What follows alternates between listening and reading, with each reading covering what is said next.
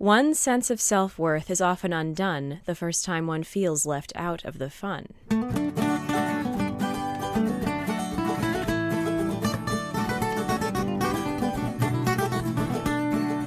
Welcome back to Deep in Bear Country, a Berenstain Bearcast. I'm your host, Phil Gonzalez, and today we're discussing in crowds, the groups of people that you grew up with and around who seem to be maybe a little more with it than you possibly were. We're going to talk about the importance of belonging to the in crowd and uh, how that can affect a child at an early age. Also, how can you balance being part of the crowd and also being who you think you want to be? And to help me talk about the book and talk about the very notion of in crowds themselves, I have with me today the host of the Loose Cannon podcast, Caroline Fulford. Caroline, thank you for joining me.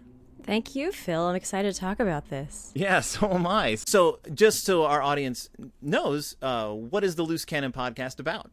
Sure. Uh, it's me and a guest talking about a movie that my guest loves uh, for reasons that are usually personal rather than critical, uh, and they're usually movies that perhaps aren't as canonized within film study and fandom as perhaps they deserve to be.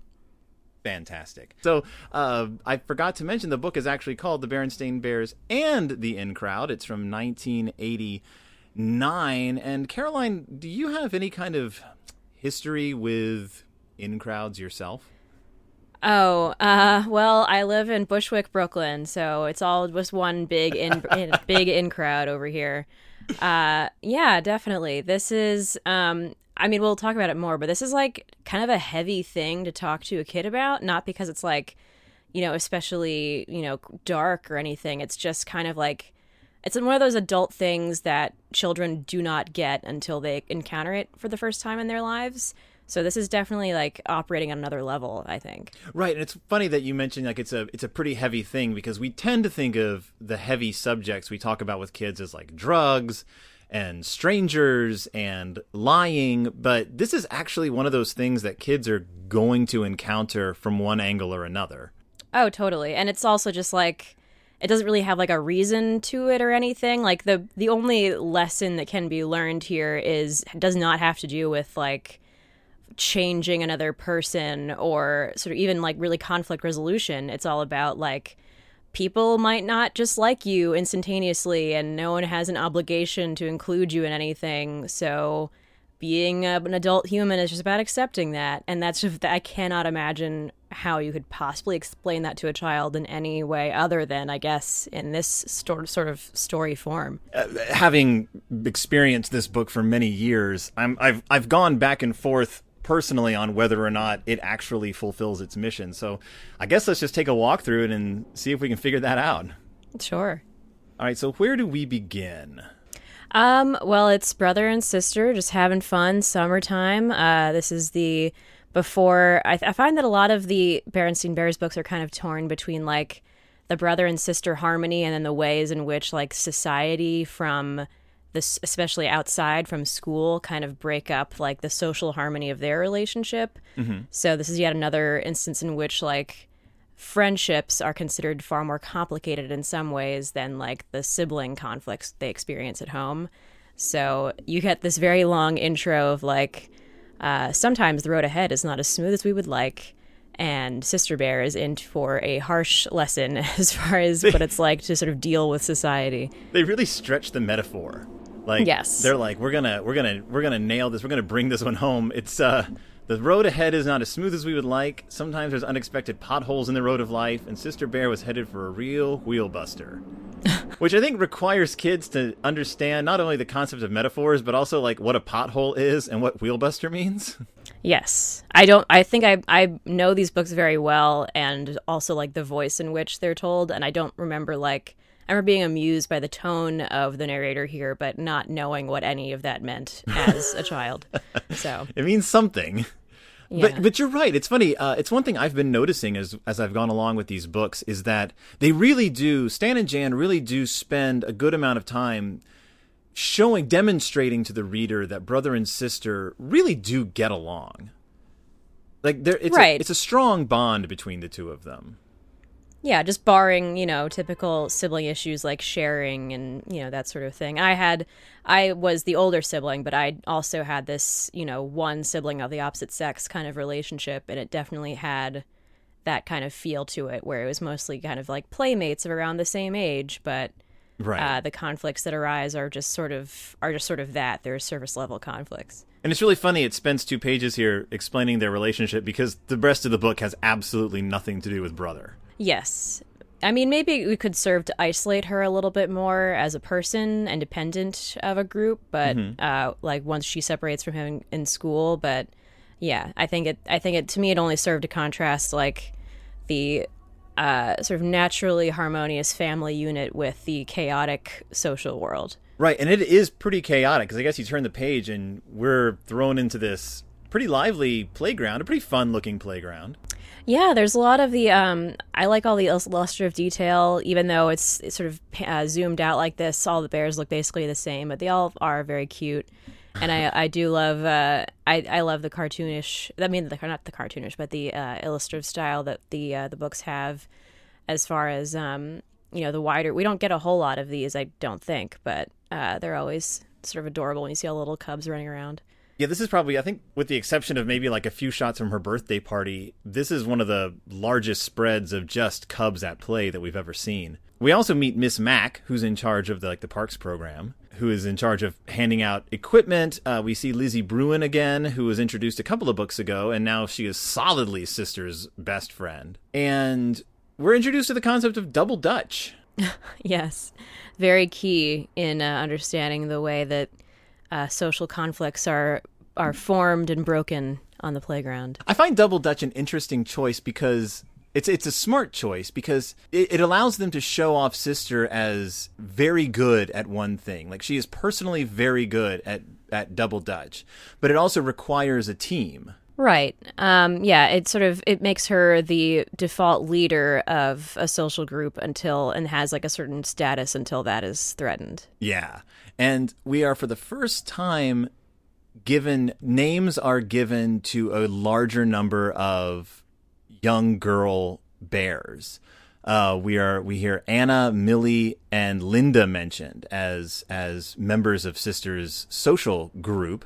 Yeah, and it's all very kind of '80s names as well. Linda, Linda the bear. I hadn't even thought about that, but it is. Yeah. Uh, they they are kind of right on, and we get introduced to a uh, to a new character who is destined to become a very common character in the series, and that is Queenie McBear.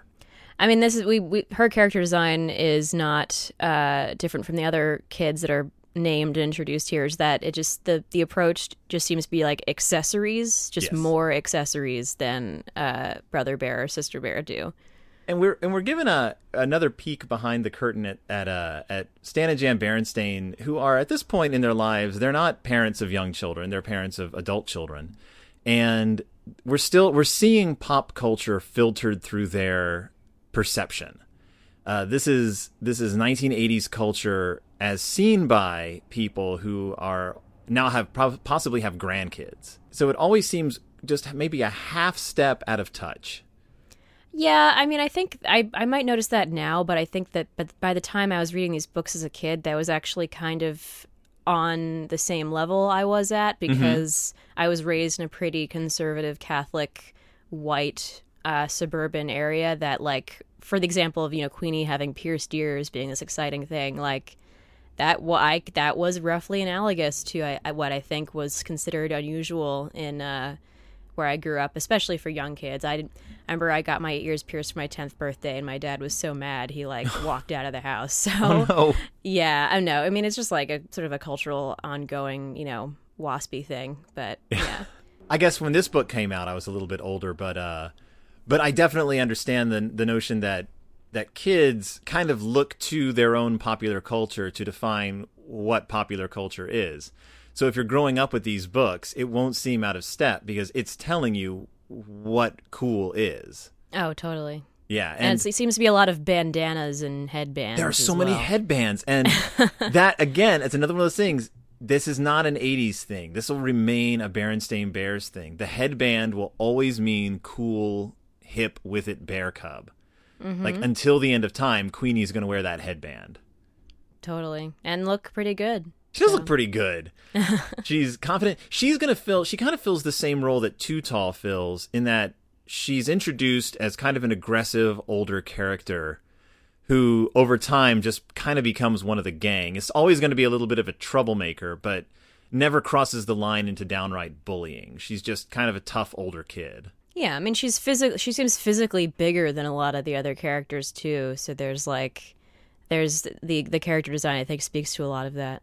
Yeah, I think she's supposed to be older. I I'm not quite clear on that. She includes she ultimately starts including Sister and Lizzie in a lot of her stuff, but she comes across as older, at least a little wiser, more mature, but she is pretty sharp. Yeah, definitely. I think that the uh, the colors. I, th- I noticed that there's a lot of like the primary color watercolor painting going on in this particular illustration of Queenie showing everyone her 10 speed bike. Oh right, and right. everyone has like a sol a solid uh, shirt, solid pants, but she has these yellow accessories that make her stand out. Queenie immediately takes an adversarial position against Sister Bear. Yes, uh, I think this is kind of an interesting moment for more than one reason because it, I think it is sort of strange that for at least for a kid to be introduced to the idea that like some people will just be hostile to you for no reason. Yeah. Um, like your presumably your peers or kids who are in your school. Um, but it also, like for me, it kind of raised the question of like, are brother and sister bear considered unusual names for? Yes. like, I mean, I know they must have expanded the characters outward after you know the first few books, but like.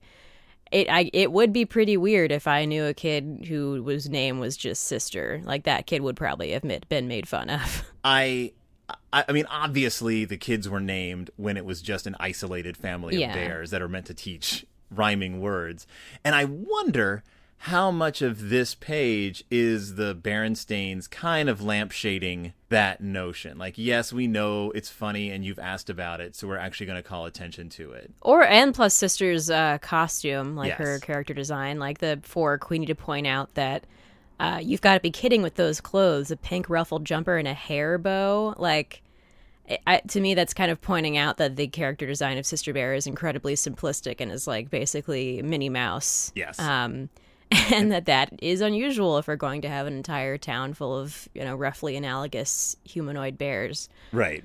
That that is supposed to always represent the the year in which it was written, but she is going to forever be dressed as a as a cartoon child from the late 70s.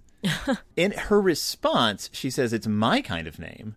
And as for my clothes, which I which I love. I love the fact that Yeah. she's like I'm she sister is a fighter and she always will be. Um like not aggr- she's not aggressive, but she doesn't take guff well like lying down. Yeah, if this if if I had if this were not a sister bear story and it were a Caroline bear story, the next panel would be me folding in on myself psychologically and like never getting over it. And like the next scene is like me as a 35 year old bear just in a therapist's office recounting this exact moment. So uh, yeah she does she does definitely put up with it a lot better than perhaps your typical kid which you know points to sister bear. It is points to sister bear and i think it's a i think it's a pretty good example for kids. Like she's not fighting with queenie. She's just I mean, obviously it upsets sister when the cubs ride off with her but Yeah, it, it makes it makes Queenie's presumed like dominance and leadership seem that much more arbitrary. So I guess we are able to believe her friends just came back for the same reason that you know Queenie is might be a little annoying, but she also is very. Um, both she and Sister Bear have like presumably strong personalities. yeah and everyone has a love of soft ice cream yes. there's uh queenie is like hey come on gang. Let's go to the dairy bear for some soft ice cream. My treat. So she's going to buy soft ice cream for everyone. And uh anna millie linda and sister are uh, oh anna millie and linda go with her because they're they're promised soft ice cream because it's not just ice cream and it's not soft serve. It's soft ice cream. Yeah, this might be one of the many areas in which the uh, Berenstains' own, you know, maybe local parlance or uh, cultural background might come into play here. Or maybe was so- maybe soft serve was like copywritten at the time. I mean, I know that like Dairy Bear, Dairy Queen. I don't right know. I mean, we know what they're talking about. Yeah. I guess I don't know. Have you? I don't. I've never said like I want to go to Dairy Queen for some soft serve. Like to me, it's ice. If you go to Dairy Queen for ice cream, you know what you're getting. Yeah. Uh, yeah. I think it's I think it's just that the uh the, they keep repeating that phrase too as if it's an un it's like an, an undisputable fact of the universe that soft ice cream will make people do things that they might not otherwise do. I'm not actually going to argue with that because if someone offers to buy me Dairy Queen, even if I'm not hungry, I will usually go for it. Because Yeah, I mean, I guess we're Queenie's friends now. in a way, we're all Queenie's friends. That's our that's our secret shame. Yeah. So Queenie's just been rude to sister in front of everyone. This is another thing that I think is actually like super important to talk to kids about, but you can't really. I mean, at least very delicately, because like this is a thing too that she'll also encounter in adolescence and beyond of like people you thought were your friends sort of arbitrarily, you know, uh, sort of seeing someone else in their social circle as perhaps more desirable of their time and you know basically like it's it's taking on issues of popularity here too which i think kids wouldn't encounter until later but it is important to introduce that idea as early as possible but she does have lizzie though lizzie sticks by her She which is does. nice Which she doesn't seem too happy with at the time because, I mean, obviously she's in a lot of shock right now. Mm-hmm. You see it in the next picture where she's literally sitting at the dinner table with like this thousand yard stare as the family is like just eating around her and she just, she's stuck. Like she's just, she's, it's kind of like snapped her little mind. yeah What has happened? Aw. I know, and I think it's it's not just a a character thing. It's kind of a literary thing. Like this is a new it's a new idea that's been introduced into the Berenstain Bear books, which is older kids kind of acting like like popular jerks. yeah So I kind of feel like it's not just sister reacting to this. It's kind of like the world of the bears. Like we're getting a little more modern now. Okay. Yeah, I'm not as familiar with like the entire sort of chronological continuum of it, but I imagine that uh, sort of more nebulous social problems would be tempting to cover. But there's an interesting in that scene uh, that you mentioned with sister kind of on uh, Mama Bear's knee and saying like, you know, she made fun of my name, my clothes, my hair bow, me. There's brother bear has a look on his face like he under like he's been through the exact same thing. Like he like it is an older kid thing to go through this. Yeah, yeah. I do like that she says my name, my clothes, my hair bow, me. Like it kind of gets to the heart of the problem. Like she wasn't she wasn't attacking something superficial. She was attacking who I am. Yeah, I mean, uh, I think it's again to Sister Bear's credit that she's able to make that connection. Um, especially, I mean, there another version of this story might have had her, you know, wearing something like Queenie's wearing and like trying to fit in, or you know, having more direct conflict with Queenie for that reason. Whereas I think Sister Bear knows that, like, yes, this is like an arbitrary thing, but she's just this girl is just coming at me for reasons I can't understand. Yeah, and Mama, you know, she's like she's just, you know, it wasn't nice, but she was just trying to make an impression. Well, I mean, I think that's not that's not an unempathetic way for an adult to see, uh, you know, a child who does this. Like, it is. It. it- I think it might be use, useful to see Queenie's actions as their own kind of, you know, her addressing a need, Yeah. and you know that that's that's what all these sort of playground conflicts come down to. It's how kids express their needs that are not being met in whatever way at home or in their larger group of friends, and that's what ends up with hurt feelings sometimes. I think it, I think kids are probably not able to see empathetically the context behind another person's actions as long as they are still picking on me. So oh, certainly not. that's yeah. that, that's how she responds. But it, it explains to me why Mama and Papa respond the way they do. Yeah, they're Which is- they're they're good they're good parents in this moment. I think. Yeah. Oh, yeah. Very much so. Papa doesn't fly off the handle. No. you know, like he will in other books. But this they they deal with, I think, appropriately. Um, they tell sister to wait till the next morning, see if things look better. Sister wakes up, does feel better. She's going to go to the playground on her tricycle and ask about the Double Dutch tournament that is coming up. And then something happens on the road to the playground. Yes, if it's if the first brush with Queenie was not traumatic enough, she is then left literally in Queenie's dust as uh, the whole rest of the gang on their bikes fly by. Yeah. And sister pedals back home, angrily takes Brother Bear's bicycle out of the shed and tries to ride it so she can show that Queenie McBear. And there's a shot, there's a, a, an illustration of Sister falling on the large bike in what in what looks like a pretty painful fall. Yeah. Um, that honestly kind of breaks my heart to see because I know that feeling. I know that feeling of like powerlessness. There, it's definitely drawn to make her look very too very, too small a person to ride this particular bike. Yeah. Certainly, and it reminds me of how I feel whenever I try and ride a bike, especially in the city. So I'm very sympathetic to that feeling too. And Mama doesn't even rush out to try to help her. Mama's inside and it's just like, oh, oh no. And then she just calls her in. Um, They're incredibly. I feel like maybe it's just in this book, or you can say if it's in general, but like especially Mama seems very zen about letting her kids encounter conflict or even like some you know physical discomfort. Yeah, Um, uh, Alana and I refer to it in uh, when we talk about the Berenstain Bears as uh, 70s parenting, which is it's just kind of like you let your kids out, they run around, they get hurt, they have conflicts with other kids, and you really only step in when you absolutely have to. Uh, so, like, Mama had a pretty good idea that Sister's attempt to ride the two wheeler had something to do with Queenie and the in crowd. Like, just watching her from a window, just like, hmm, this sounds like what I've. I mean, it, it's very, it's caring and attentive, but it's not just like, oh God, get off that bike. right. so, And uh, well, and then the next page you find out that mother, that Mama Bear is very caring because she's gone out without even being asked and is trying to find a solution to Sister Bear's problem uh, through through the power of of of wardrobe. I don't know. I mean, like, is it? Are we supposed to take this as Mama saying, "Well, of course she won't like these clothes as much as she likes what she wears all the time, or rather, what she's drawn to wear all the time," and this is just a moment where she can be taught a lesson, or is it actually like you might have in life you might have to change a little bit to get people to like you? Well, this is where this is where I think the big crux of the book is. Like this one scene. Like this is where you could as a writer have gone in many different directions with how Sister Bear is going to handle this conflict because fitting in and being yourself aren't necessarily mutually exclusive, but I do honestly think that Mama Bear is being sincere. Mm-hmm. Like I think Mama Bear went to Bear Target or wherever and was like, "All right, well let's let's see what we can do. Like let's see what Sister Bear."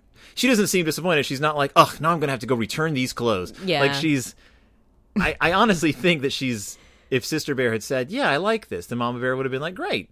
Yeah, it definitely looks as if she did some research on what the kids are into as of the late '80s, with uh, again more more sweatband, headband, stripes, jeans sort of deal. Like it makes her look like a boy, It it, but it, it really in like an reveals- '80s way. It yeah. really reveals that like the gender signifiers of the bears themselves are few and far between. Yeah.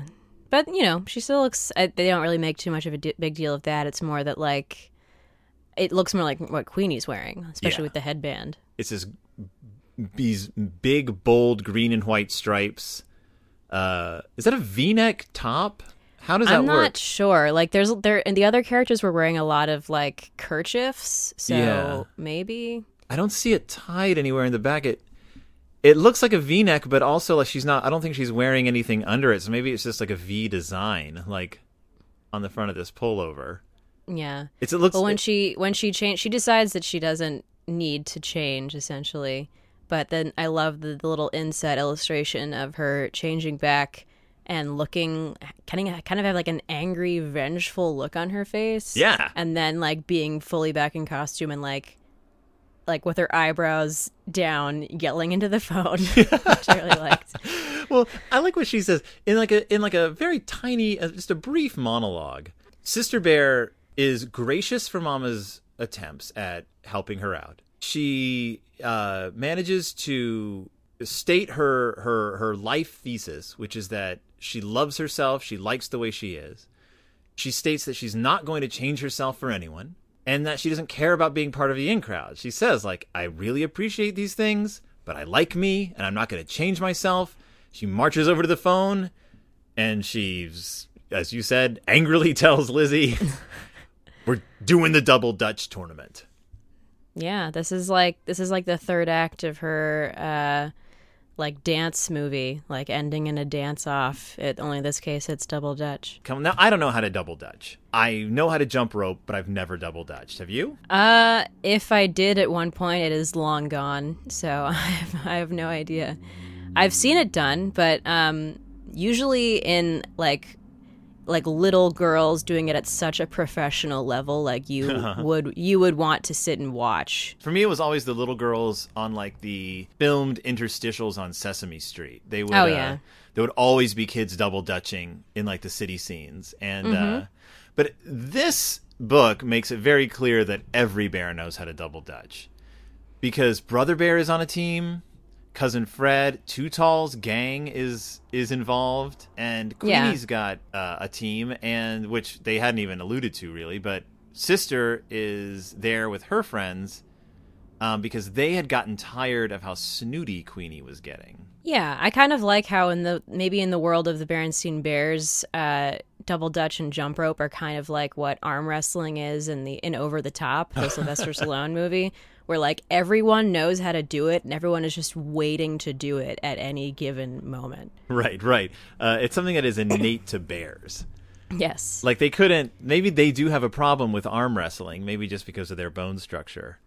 but jumping over two two rotating ropes is just something that you know, like a, a, a an actual bear couldn't do because they're not intelligent enough. But you give them the mind of a human, and they're ready to go to town. Yeah, that maybe maybe bear country is just the land of the uh, the species of double dutching bears. Well, this book would give us every reason to believe that because they are all fantastic, except Queenie. She screws up not because she's not good at double dutch, but because she chooses to wear beads and big hoop earrings. Yeah, I'm. I mean, I think this was the book kind of trying to make a point of like her being a being snooty and like the the accessories being a sign of her, you know, self centeredness. Yeah, But like, I don't know. Like, I feel like there's kind of an uncomfortable like femininity thing going on here as well. How like, you know, sister is tempted to conform to Queenie's style, sense of style, and sense of being a, an older girl, but it is in fact Queenie's older girl, sort of more, perhaps more mature, perhaps more fem- traditionally feminine uh, aspects that you know are an impediment to her. I mean, I don't know. Like it's it's definitely not meant to be taken that seriously, but like I feel like there's a little bit of a like the the triumph we're supposed to feel over her in that moment. I think is a little bit complicated.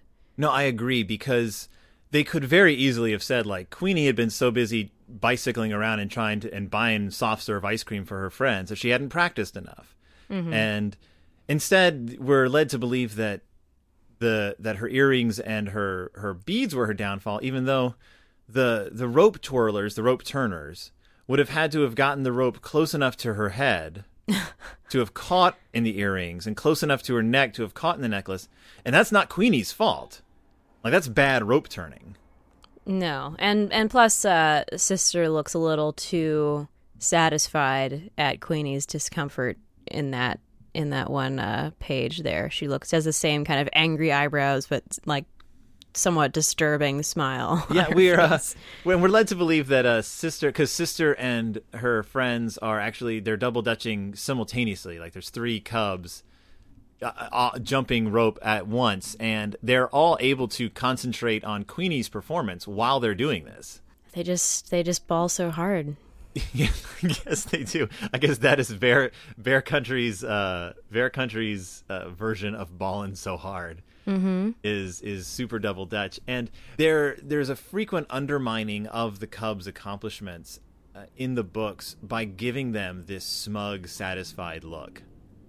I mean, I think it's kind of funny. Like, I I think that the characters are kind of, I, I like we talked about Papa Bear before. Like, he's definitely a character who's allowed to have like selfish moments or silly moments, and I don't think that the kids especially are above that. Yeah, But uh, I think it might be you know the Berenstains kind of amusing themselves in the moment rather than like putting so much pressure on the characters being moral models.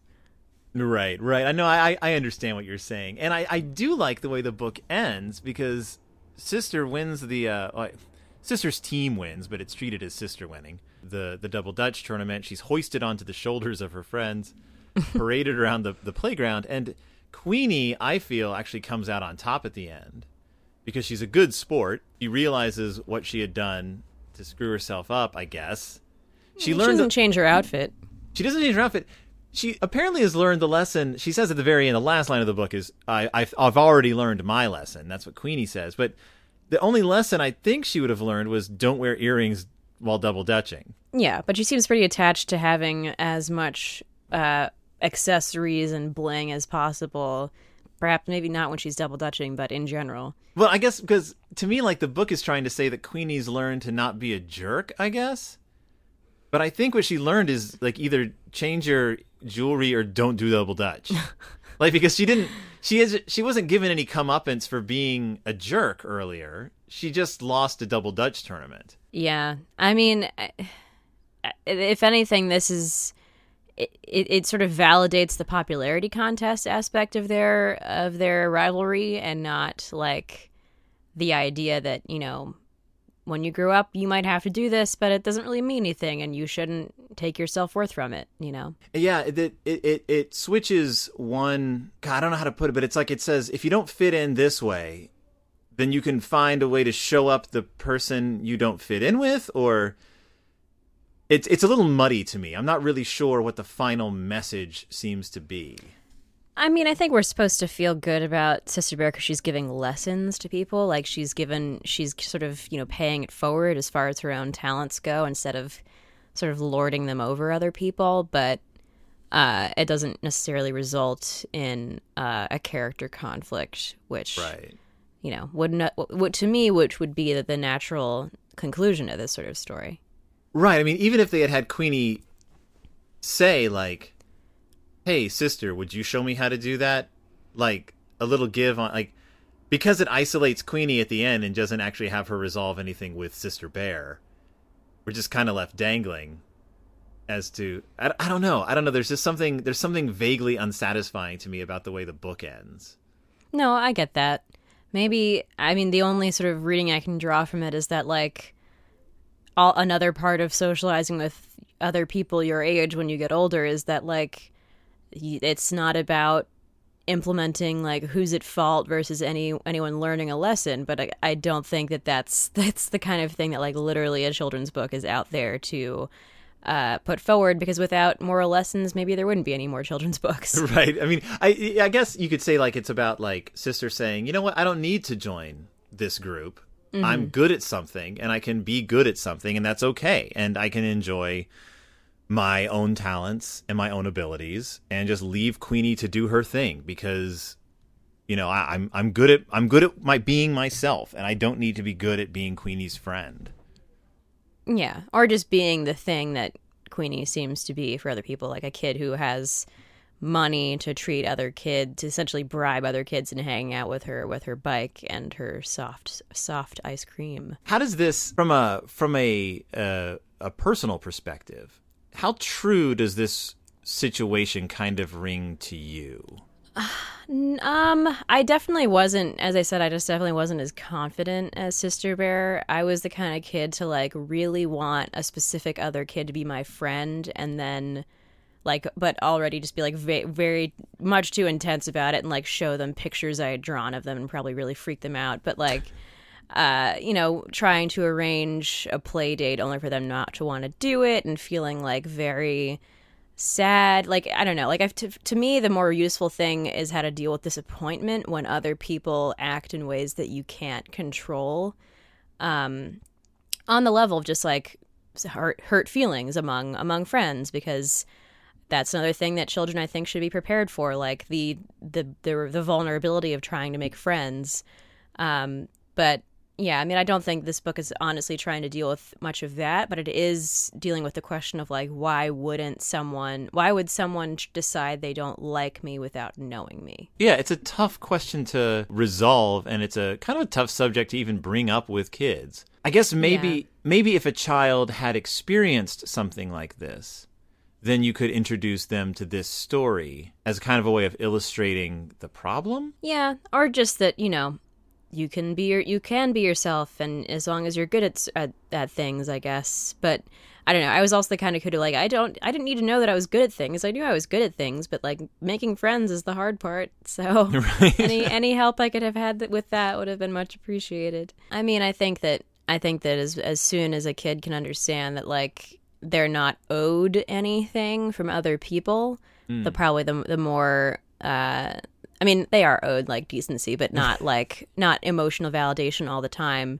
The more that a kid, the earlier a kid knows that, probably the more um, confident and sort of uh, together they might be as an adult. you know, you form your allegiances and they come and go. And I think that's another thing that, that kids have to learn is that children themselves are fickle. And Oh yeah, you're best friends one day, and then the next day you're nothing, and you've moved on to someone else. And then you get back together like a week later, and it's as if nothing ever happened. yeah. I guess I just wasn't ever as a kid. I just wasn't ever like that. I don't know. Like I was never. I remember if a kid decided they didn't want to hang out with me or be my friend, I would just think like, what? But why? like I would be so just just devastated by it because like I took things like loyalty very seriously. Yeah, I mean, I guess over at the end of the day, like a children's book can only apply to kids as generally as as it can because kids are going to have their own backgrounds and their own psychology and their own personal needs and reactions to things.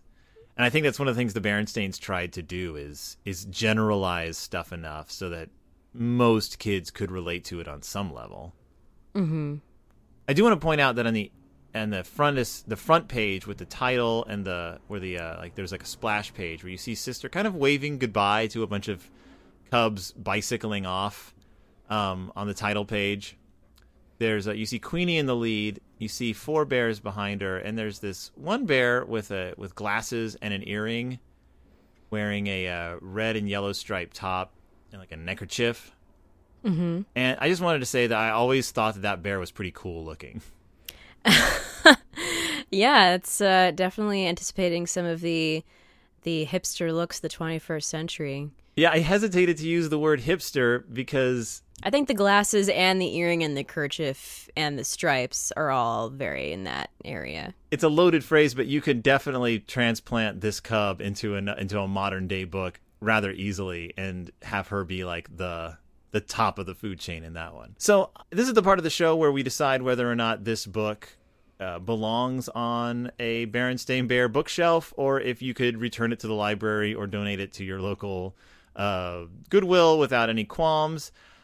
I personally feel like it's a it's a solid enough book. I think it gets a little muddied at the end with its message, but I think that it has a lot of neat things to say about a child's sense of self-worth and valuing who you are and not kowtowing to the to the pressures of a of a of a group of popular kids. Uh, I know that my kids always enjoy hearing it. It's not one of the you know more exciting or hilarious Berenstain Bear books out there, but I think it has uh, it has a nice message uh, of of individuality, and that it doesn't contradict itself too bad in a way a lot of Berenstain Bear books with big messages tend to do. So I personally uh, say yes, it has a place on the bookshelf. Where do you stand, Caroline? Um, I think so too. I think, but I do think it's uh, with the caveat that I think it could be more of a conversation starter than anything. Uh, This is a it is a pretty difficult topic. I think it's one that uh, a kid could benefit from having a parent to talk to about. Just like, you know, why doesn't this why don't why doesn't this specific kid that I know like me, or why did this other kid like tell me we're going to have a play date and then didn't want to? Like, it, it- takes a parent to say like, you know, you are worthy of love and you have your self worth is one of the important things you most important things you have, but you can't change. You can't win them all. You can't please everyone. Like they're just they're going to be kids who have their own thing going on, and we just need to accept that. And I don't think the ending of that book makes that as clear. Um, but the the very sort of simple scenario could make it more uh, illustrative of that topic. I totally agree, and I would say that there just there needs to be a, a repackaging of older Berenstain Bear books under the heading "conversation starter," because we've had several books now that the response is pretty much like it's okay it's it's better as a conversation starter, Yeah. and because you know it, it introduces a lot of ideas that it doesn't necessarily follow through on. But I, I think a smart parent would be able to would be able to figure out where they want to go with that. So I, I, I totally agree with you on that. Caroline, where can our listeners find you online? I am the host of the Loose Canon podcast, as you mentioned before. That's C A N O N. And you can find us at loosecanonpod.com. Uh, there are links to iTunes and all the regular RSS feed uh, Android catchers you can use. Um, we're also on Twitter and Facebook at Loose Canon Pod. And we try and update every two weeks. And I think by the time this episode comes out, we will have one of our uh, October Halloween month episodes on the movie Hellraiser. So, yeah, subscribe and listen to that. You can find us at berenstainbearcast.wordpress.com, where you can find links to our Facebook page, our Twitter page, uh, iTunes, everything else you need to find for a podcast. Uh, next week, we will start our two part Halloween specials, where we will be discussing the Berenstain Bears and the Ghost of the Forest and the Berenstain Bears Trick or Treat. So, our Halloween specials are coming up. Caroline, thank you once again for joining me. Thank you. This is really fun. Yeah, it really has been. And for everyone else out there, we will see all of you next time deep in Bear Country.